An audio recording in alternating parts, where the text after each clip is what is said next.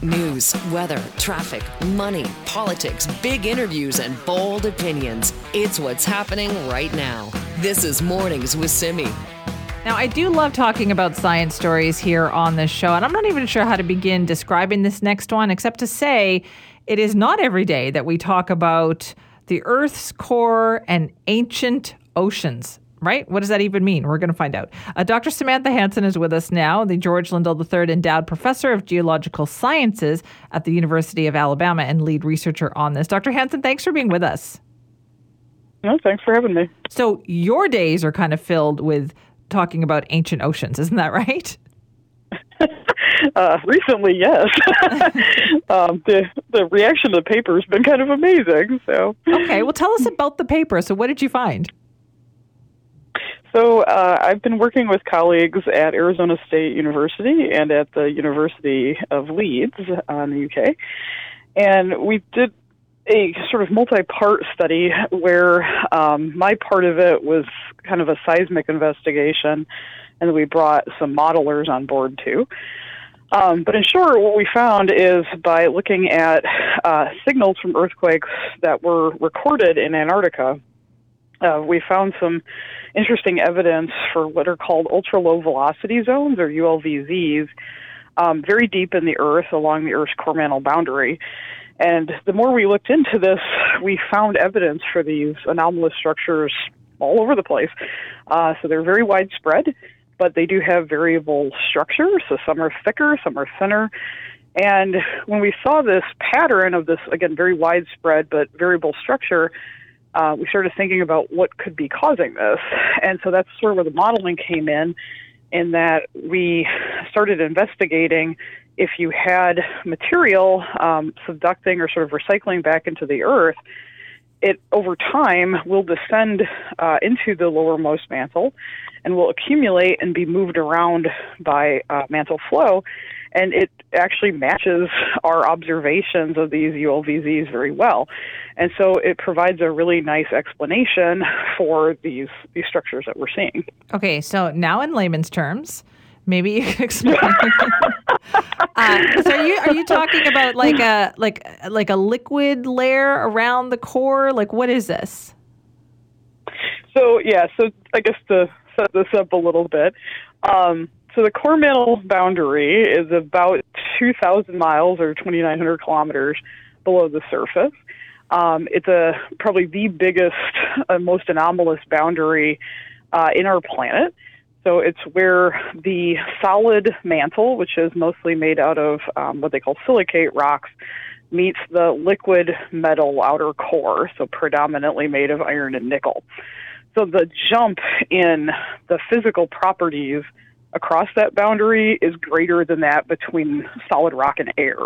But it's a, a huge change in in the structure and in the properties. Um, and so, because of that, we've known for some time that there are unusual things happening in this part of the planet. Um, and so, we've known for quite some time that we have these ULVZ structures along this boundary, but we don't know what they are. And up until uh, fairly recently, only about 20% of the um, core mantle boundary has even been investigated for these types of features. Um, our work's starting to help fill in that gap, so we do have a long way to go.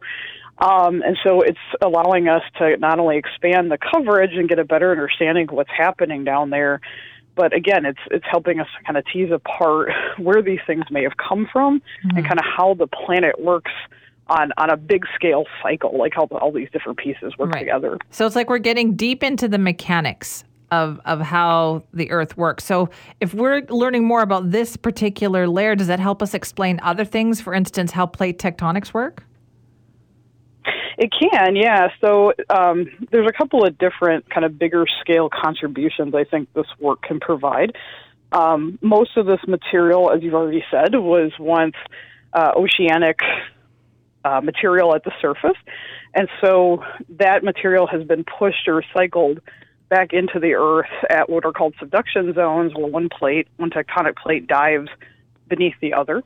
Um, and so it's it's getting an understanding of how that process works. How do we move that material into the planet? Where does it go? And then ultimately, you know, can it come back up to the surface again? And sort of related to that point, uh, one place where material may come back to the surface are what are called mantle plumes or hot spots, like that beneath Hawaii, for example.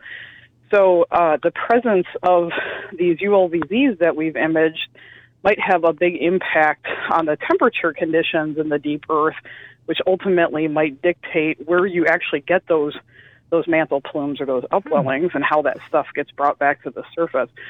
Um, another thing that's been really interesting with this is if you do have this kind of blanket of uh, the ULVZ material sort of coating the outer core, it's going to help buffer or control the heat that's escaping the core. And other people have shown that um, the temperature conditions of the deep earth are also really important to how the outer core heat system works, which ultimately influences how our magnetic field is generated. So, the reason we have a magnetic field is because we do have this temperature change that is um, basically associated with the flowing liquid metal in the outer core. And so the temperature conditions there really impact that flow or that behavior, which ultimately then relates to our magnetic field and how, how that's constructed and provided. Right. Dr. Hansen, how has this been so challenging? Like, why has it taken us so long to learn more about these parts of the crust? Um, so I think a lot of this comes from uh, sampling, right? In order to investigate structures this far under our planet, you know that's a that's a challenging thing, right? To have to image things that are several kilometers thick under 2,900 kilometers of, yeah. of other material is, is a challenging thing to do. Um, and part of it too is just like I said, sampling because we have to rely on where we have earthquakes to give us data or signals, and where you have stations to record them. And of course, those don't happen everywhere. So um, I think with the Antarctic data set, it's really helping us to broaden these studies. Um, and we are currently working to take the study that was just published and take it even further, um, bringing in more stations across Antarctica so we can get an even bigger footprint and, and, keep going with this. It is so interesting. Well, thank you for taking the time to explain it to thank us you. today. No, you're very welcome. That's Dr. Samantha Hansen, the George Lindahl III Endowed Professor of Geological Sciences at the University of Alabama and a lead researcher on that project, and also excellent example of why I love doing this job. Where else would I be able to talk about and learn about an ancient kind of ocean in the Earth's core? Nowhere, nowhere. That's what makes it so fascinating. This is Mornings with Simi. There you go. You just heard the news there. Bank of Canada holding the interest rate steady at 4.5%. A lot of waiting going on to see what happens in the economy. We'll have more on that coming up, including numbers about our inflation situation, too. So there's lots more economic news ahead. Keep listening here for the very latest. Right now, though, we're going to talk about the news, in particular, Fox News. Now, we know Fox News is a very big deal in the United States, right? And sometimes what their hosts say can be very controversial, generating headlines that show up all over the news, not just in the US, but here in Canada too. And we're exposed to Fox News here. It runs on, I would say, most cable packages that are available up north. But should we be exposed to that? That is the question being asked by an LGBTQ rights group here in Canada. They've actually sent a letter to the CRTC over comments made by one of the Fox News hosts, Tucker Carlson. So let's find out what this is all about. Helen Kennedy joins us now, Executive Director of Egale Canada. Helen, thank you for being here. Well, thank you very much for having me. Much appreciated. Well, let's talk about the letter first of all. What what made you want to do this? Well, we had uh, we were featured on Fox News uh, back in March. Uh, March 28th, I believe, was when Tucker Carlson went on his rant against the 2S LGBTI community. Um, and after that, our social media channels and our emails and our organization was bombarded with hate.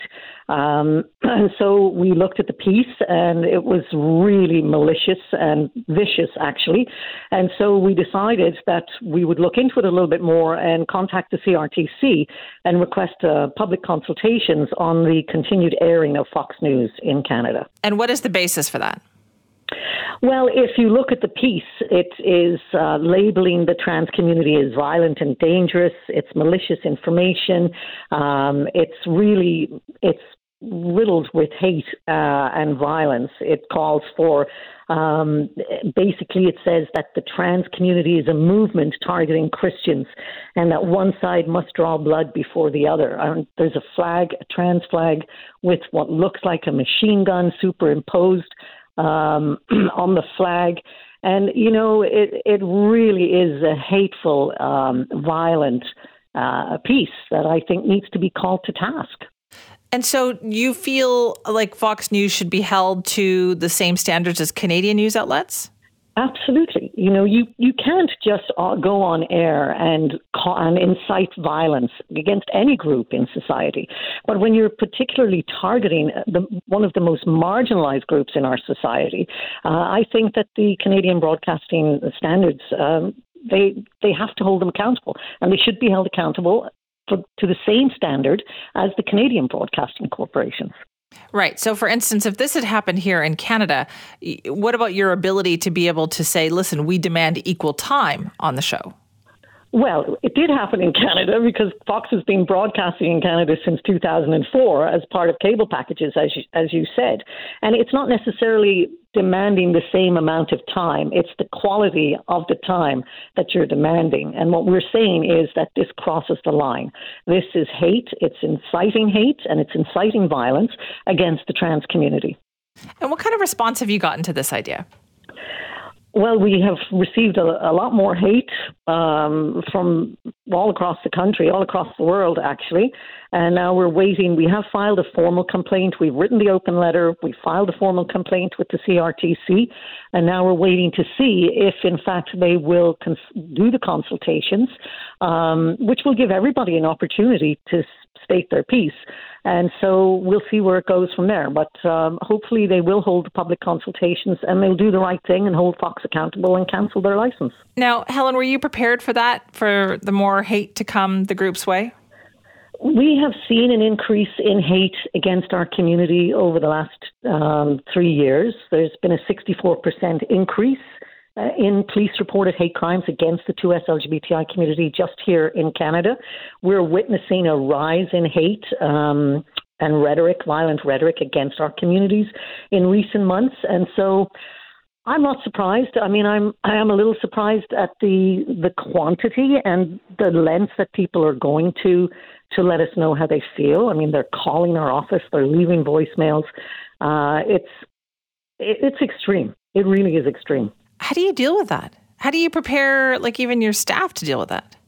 It's hard, you know. It it does take uh, a toll emotionally. Um, we we have staff who are very passionate about the work that they do, and they believe in what they what they're doing. And so, going to the CRTC is one way and an opportunity for us to to basically um, hold Fox accountable and hopefully get them taken off the air, and that will be a victory for us. So, has anything like this ever happened before, Helen? Is there any history of the CRTC deciding, yes, we'll take a look at this? Well, it's certainly not to my knowledge with respect to the 2S LGBTI community. We do know that they have cancelled um, licenses before.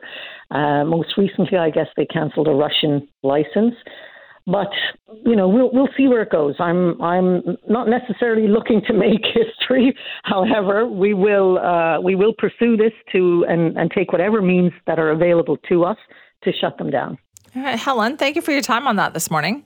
Yeah, thank you very much for having me. I really appreciate it. That's Helen Kennedy, the executive director of Egale Canada. They're calling on the CRTC to review having Fox News in Canada on these cable packages, saying that they feel that Fox News was very unfair to them and the, that, you know what, they shouldn't be in Canada. They're not going to respect Canadian broadcasting rules on that. That'll be an interesting one to watch to see what the CRTC says about that. No word yet on whether or not they will open that subject up for discussion. This is Mornings with Simi.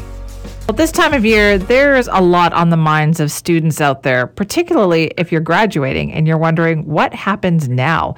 What is that job market like? There seems like there are so many contradictory, you know, status factors out there about is it a good time to be looking for a job and yet you hear about layoffs happening out there. So let's kind of get a hold of this and find out what the class of 2023 can actually expect in the job marketplace. Joining us now is Mike Shekhtman, who's the Senior Regional Director of Robert Half, based here in Vancouver. Mike, thanks for joining us today. Thank you. Thanks for having me on, Vinny. So, what is the job market out there like now for graduates of this year? It is an exciting time. Uh, you know, the ongoing labor shortage may actually prove to be quite uh, an advantage for the class of 2023. Uh, it's actually a strong uh, market despite some of the headlines that we're reading right across the board. Um, when you look back over the last six months, Canada added nearly 350,000 positions. So it's uh, quite fascinating to see uh, what uh, will happen over the next number of months. So, what should some candidates perhaps be prepared for about what the process is like? You know, what we've seen is that, um, you know, uh, organizations are, uh, although excited about bringing on new individuals, they are uh, a little bit cautious. so, there will be multiple interviews that will be expected. The good news is that the process actually moves quite and fairly quickly, and organizations are quite efficient. But it could be uh, up to two, three, even four uh, interviews that can take place, uh, even for new grads. So just making sure that you're aware of the process and being uh, prepared is uh, is critical in that uh, in those steps. Okay, and what kind of questions can they get to? Can they expect? Perhaps will it be all about their skills? Do you think? You know, that's it's an interesting point. Um, when, when you're looking at the hard skills and some of the soft skills, um, you know, organizations have started moving away from some of the technical aptitude. Uh, and what's interesting and fascinating to see as well is that uh, organizations are now really focusing on uh, some of the soft skills. Uh, what are what are some of your uh, motivators? Uh, how do you collaborate with with other individuals or or departments? So you know, having the ability to utilize your transferable skills for what you learned at schools, whether it's uh, school projects or uh, presentations, are going to be critical uh, in your next uh, in your next position. So it's not just they want to know can you do the work; they they kind of want to know how you do the work. absolutely. When you think about the, the hybrid work model and how we were uh, thrusted to working remotely through the pandemic, uh, especially now as people are uh, more coming back into the office, and you have teams that are working all over the map. Collaboration is, is really critical. So it's quite uh, quite interesting to see uh, how that uh, will transfer to uh, to new grads as well, and being able to leverage uh, technology to create efficiency is going to be one step as they move into the workforce. Now, Mike, I've also heard from people who do the hiring, you know, managers and that kind of thing, and they often talk about or tell stories of people who've shown up at an interview and are just kind of woefully unprepared, right? Don't know anything about the company. And I mean, what kind of homework does a prospective employee need to do? Yeah, no, it's, it's a great point. Uh, you know, beyond those uh, skills, you know, managers are really looking at individuals that are going to be taking the time to, to learn about the organization, uh, making sure you review the website at the very least, uh, even taking the time to to understand the the industry and um, you know the, more recent uh, news about the, the company as well, whether it's news releases, uh, etc. So taking that into taking that um, and making that due diligence and getting to know the organization uh, in depth will will set you apart. Uh, and um, you know that is that is really the bare expectation that many employers will have. So it's uh, it is really crucial uh, with uh, all the information at hand that you uh, take advantage of that and uh, prepare well. Is it okay to follow up after an interview? You know, like you don't hear anything. Can you call them and be just like, "Hey, wondering what happened with that"? Yeah, I think even, I would even take a step uh, back with that. I think that uh, when you are going through the interview process, uh, setting that clear expectation to understand what the process may look like uh, will not uh, will, will set the tone in terms of uh, how and when you can follow up as well. And, and again, this is a great differentiation point. Uh, you know, I always advise uh, many candidates to send a thank you note uh, after the interview and stay in touch with the hiring manager, but set that expectation so you're not and the cadence of that follow up as well. Uh, so you're not uh, hounding the employer or the prospective uh, hiring manager. Uh, but it does set you apart, and, and maybe it is traditional. Maybe even take the time to write a, um, a thank you note on uh, on a card uh, and send that out uh, or courier that. I think that will certainly uh, make the mark uh, and maybe set you apart from some of the competition out there. Okay, and I also want to ask you about social media because if you're a class of 2023, you know, graduate, you're fairly young, you know, I would assume at this point, therefore pretty active on social media but how much do employers look at that? And if you're posting, you know, stuff about going out and having a good time all the time on social media, how much does that play into potential jobs, Mike?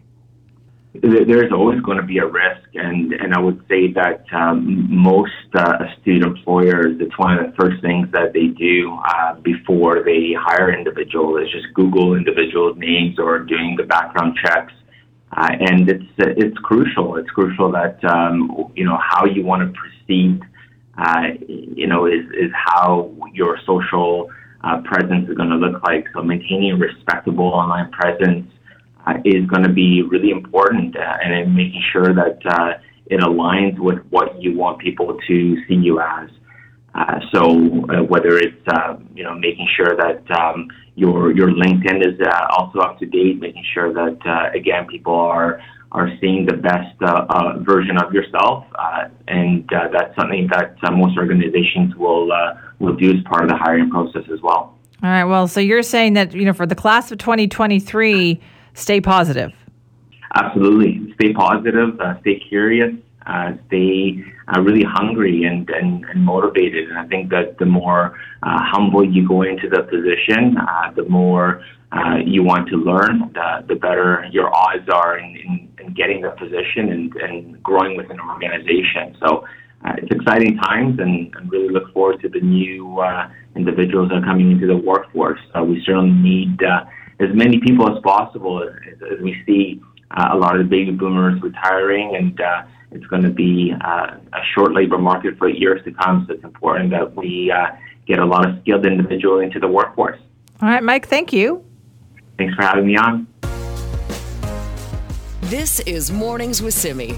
Battle to find a place to live. I mean, it continues for people of all different income levels. We're watching what has been unfolding as well in the last couple of weeks on the downtown east side, where the continuing process of decampment is going on there. And we heard from Vancouver Mayor Ken Sim yesterday on that, saying that, listen, City of Vancouver workers are going to be on site there every day for the foreseeable future to make sure that the encampments don't start up again.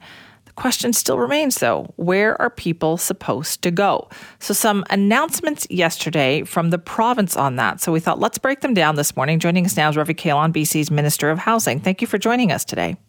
Good, morning, Kenny. Thank you for having me. Well, let's talk about this uh, these announcements that you had yesterday. So, what is so significant here? Well, uh, we've uh, already shared that uh, you know we have shelter space available for people that were moved from the Hastings encampment but we know that the shelter space is temporary. We need to get people into more uh, stable housing uh, over time. Uh, we have about 100 units uh, coming online every month till the end of June. So we have about 330 units uh, that we expect by the end of June. But yesterday we were able to secure and purchase uh, what was formerly called Chalmers Lodge, 115 units that were made for seniors. Um, now we've been able to purchase that and we're hoping by the uh, end of summer to be able to take those units, make them available for seniors that are living in SROs. So again, creating more capacity in the system to be able to house more people. Okay, so will that be people who are already on a list? Uh, so the way we usually um, uh, uh, flow with people is that we have people go to shelters first, where we assess their needs, uh, assess whether they can live in uh, um, you know, supportive housing or if they need complex care housing, or in some cases just need some support to get into rental housing. So once they get the shelters, we move them into different types of housing. Now, that being said, once we move people from shelters to, say, SROs or other types of housing, it creates new space for those that may need it. And so these new spaces that will be for seniors will target people who are older, who have been living on their own in SROs for some time. We'll be able to move them into the new units and create new spaces for others that may need it. Okay, so let's talk about the SRO situation because we keep hearing the premier doesn't like them. We want to phase them out, but where are we at with that? Well, you know, there's a mixed, um, I guess, perception of SROs. Now, there are some SROs that are very old, um, many of them privately run, that are just in bad shape. And th- those are the ones that make headlines. They're in the news all the time. But there's a lot of SROs that have been renovated, many of them being operated by not for profits, that are actually not in bad shape. Uh, and so SROs over the long run is definitely where we want to move away from. But in the short term, we have about 90 buildings uh, located throughout Vancouver that uh, is important for housing people now. And so we've been uh, renovating a lot of the SRO spaces, just the ones that we can keep online because we know we need to keep people housed and keep people in, indoors. But the plan over the long term is sit down with City of Vancouver, sit down with uh, the federal government. We're having those conversations already about how we systematically move away from SROs into more stable housing. Now, Minister Kahlon, do you also speak with the groups that are running some of these SROs clearly in untenable conditions? Like when you sit down with them, do you say, listen, you, you can't keep doing this? Well, you know, we have. We've sat down with some of the privately operated ones, uh, and, and it's a difficult conversation in the sense that uh, many of them, uh, maybe some of them don't care. Uh, the ones that do care, uh, when they when we talk to them about the dollars required to fix them up, uh, they're saying, hey, you know what? We may even just sell it and just let developers build it up. Now, that might solve one problem because we need more supply in the market, but it takes away these units that are actually affordable for for many, and so it's it's very complex. Uh, it's not as uh, simple as flipping a switch. It's going to take many years. But what we're doing right now is we've got approximately 70 people that were in the Hastings encampment 90 of those uh, prior to that were able to be housed over the last few months. So we actually have been able to house a lot of folks that were on the Hastings encampment, uh, which is positive. We had about 70. We have capacity in our shelters. Again, shelters is where we have people go first so we can do assessments of where their needs are and then try to get them into other housing. Are you okay with the way this is all unfolded, like with the decampment process? Are you okay with the way the city of Vancouver went about this? Well, the responsibility of the, the encampment and enforcing bylaws is very much in the city's control. Now, I've said many times, I'll say it again. Uh, I, I believe that um, the safety issues on the Hastings encampment in particular uh, are real. Uh, we had many fires. In fact, we almost lost a couple of um, uh, SRO buildings because of fires from outside, from the tents and fire going up the side of the building, which would have displaced many, many more people along the way. And we know that the crime challenges, both those affecting the people living in the encampment, but also the community at large, was just at a place that uh, was incredibly hard for uh, first responders to manage. So, uh, so we support the uh, city's uh, assessment that uh, crime and fire were a major issue. Again, operationally, that's up to the city. Our job is to ensure that there's shelter spaces available and there's housing coming online and we have been doing those things. Right. Are you have you been asking questions about the shelter spaces though? Because it feels like there's still a lot of people out on the street who, and we're hearing from community groups say that there aren't enough shelter spaces for them to go there. Well, the challenge is that um, when there's shelter space available, some people prefer to be outside as opposed to being in the shelter spaces, and and uh, and and we know that's a that's a challenge, an ongoing challenge. Uh, but our main goal again is we have uh, 330 units coming online. Uh, so from the 330, 95 of them we just got occupancy permit on uh, a couple days ago, uh, and so we'll be moving people in from the shelters into those.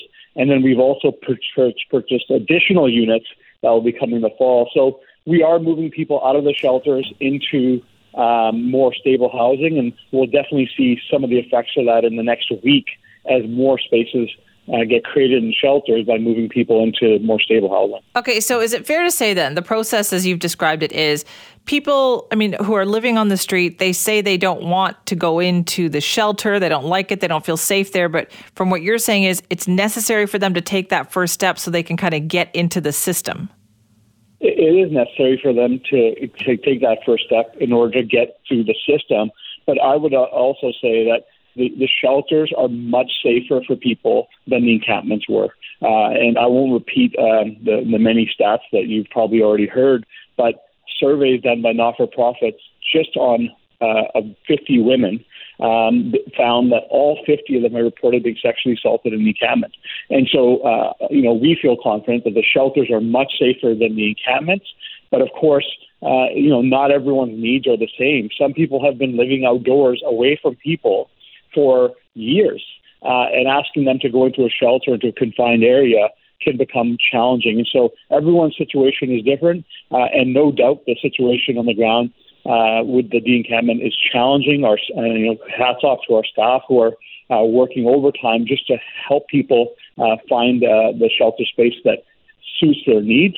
Um, we do have some capacity. Of course, some are full, but some have capacity, and we're trying to direct people to wherever the spaces are. Okay, and before I let you go very quickly, any word on when we might get that BC housing report? Uh, well, uh, again, I've, I've said it many times. I'll say it again, which is I believe it's in the public interest for that report to be made public. Uh, but it's important that we follow a few legal steps before that happens, and we're doing that now. Okay, so still the same timeline then? Still the same timeline. We need to follow the legal steps required before we can release it um, by law, and uh, and that's what's happening now. All right. Well, we'll be talking more about that too. Thanks so much for your time. Yeah.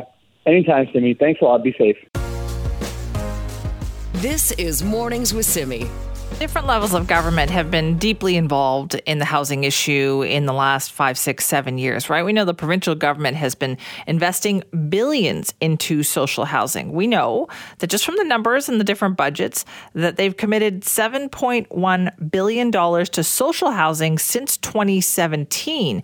And that includes $2.5 billion just in the most recent budget. So, where is this money going? Is it being allocated?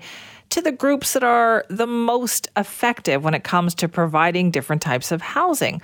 Well, so we're going to talk about this morning. So joining us is Margaret Pfoh, who's the CEO of the Aboriginal Housing Management Association. Margaret, thank you for joining us. Uh, thank you, Simi. Uh, thank you for having me here. Can you tell me a bit about the work that, that you do with the Aboriginal Housing Management Association? Yeah, our organization has been on the ground for well over 25 years now, working with our Indigenous housing and support providers across British Columbia in uh, advocating for for Indigenous by Indigenous solutions. And how does that work then? So, uh, with all this money that is being spent on housing, does your organization get any of that? Our organization works in partnership with the province of BC through successive governments to support our providers. Uh, our providers are our key target here.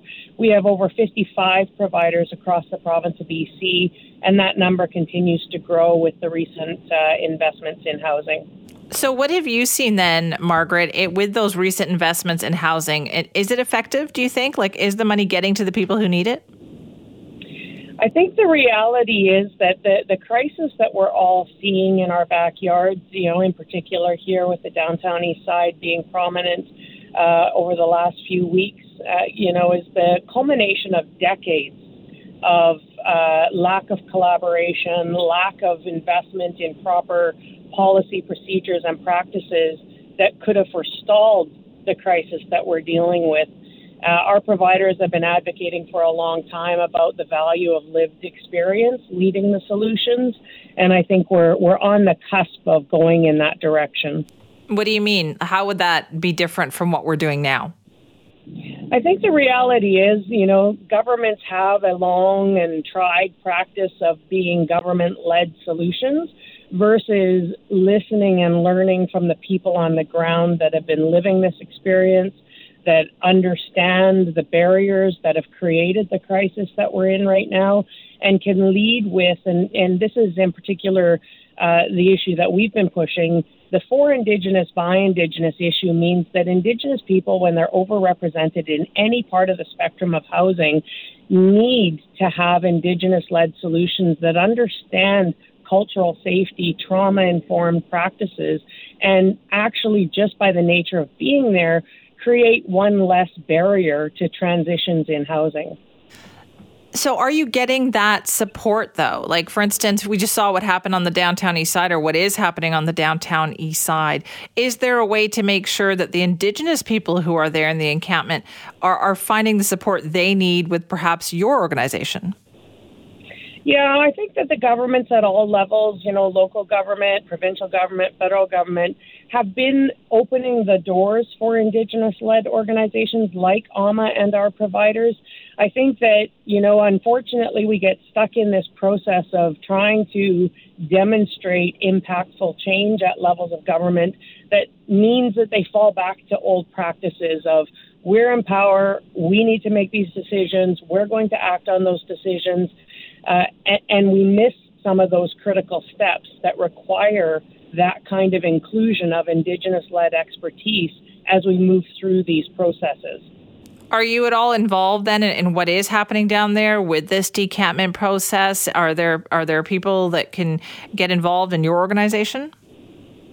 Our organization has been sitting with government, both local and provincial, to talk about a good process going forward. Uh, I, you know, I wasn't privy to the framework of issues that, that prompted this decision over the last few weeks.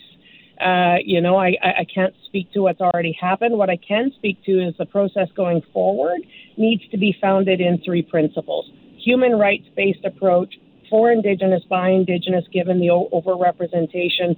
And finally, if we haven't learned anything over the last three years with COVID and the, the climate crisis impacting housing issues, housing is the panacea. We're not going to resolve this issue if we don't invest in adequate housing so that we can move the people that need these services into safe, secure, long term housing. Otherwise, it's just a displacement practice. Margaret, so what do you see happening here? Do you see that process happening or do you see just displacement? Honestly, right now it's looking more and more like displacement. I do believe that government has tried to secure shelter. I think the reality is it's not about just temporary solutions. It has to be focused on long term transitions to stable housing. Otherwise, we're just creating band aid solutions. Right. So, I, from the way I had it explained today by the housing minister, is that they need people in the shelter so they can get them into the system. But uh, that must be incredibly challenging, convincing people that no, no, we need to get you into the system. I agree. I agree 100%. I think the reality is that every time we've moved in this direction where we do enforced displacement, we create a barrier of mistrust and it makes each successive attempt that much more challenging because the reality is the people that are living in these crises they have decades of mistrust with the system and i'm talking all of us i'm talking you know government i'm talking policing i'm talking I think my, my dear friend uh, David Seymour had, had framed it best, and this was decades ago when we look at what's happening. It's coffins, corrections, care, or housing. But that's such a stark way of looking at it, though, isn't it? Isn't it, Margaret? Because oh, can you yeah. hear me? Yes. Right. So I was saying it's such a stark way of looking at it because you think the people seem to be on the page of trying to do something. Um, is it just a, a band aid situation? Do we need to start completely over? Like, what do we do? Yeah, I agree. And we've already started some of those good processes. I just, like I said, we end up falling of, you know, let we need to do something now when we already have good conversations happening at all levels of government about a good way this that you know is founded in the human rights principles of long-term solutions solutions versus short-term band-aids. Uh, and, and that's why I say going forward, we need to be at those tables, having those conversations, and empowering the experts, the organizations that have been on the ground with the right tools to be the right advocate for the community. Well, Margaret, thank you very much for talking to us this morning. Thank you, Simi. That's Margaret Pfoh, who's the CEO of the Aboriginal Housing Management Association. Just, I think the more we talk about the housing issues that we have, the more we realize, I realize anyway, how incredibly complicated this situation is. You can't have people, because of the public safety issue, camping out on the street for extended periods of time. Fine. Okay. So then we say, we're going to find room for them somewhere. We want to put them in the shelter. Well, not everybody wants to go in the shelter, and there's not enough shelter spaces available. But if they don't go into a shelter, we can't connect them to the system so we can put them on a list so that we can get housing. But if they're camping out because they can't get housing, well, we can't also say, well, you can't just jump the line. There are people who did work within the system, who did go into the shelter, who are on the list ahead of you. And it just, it, you know what? It starts to go around in circles. And you think, are we trying to put like a, a square peg into a round hole here? And is that why this is so incredibly frustrating? If you want to weigh in, me at cknw.com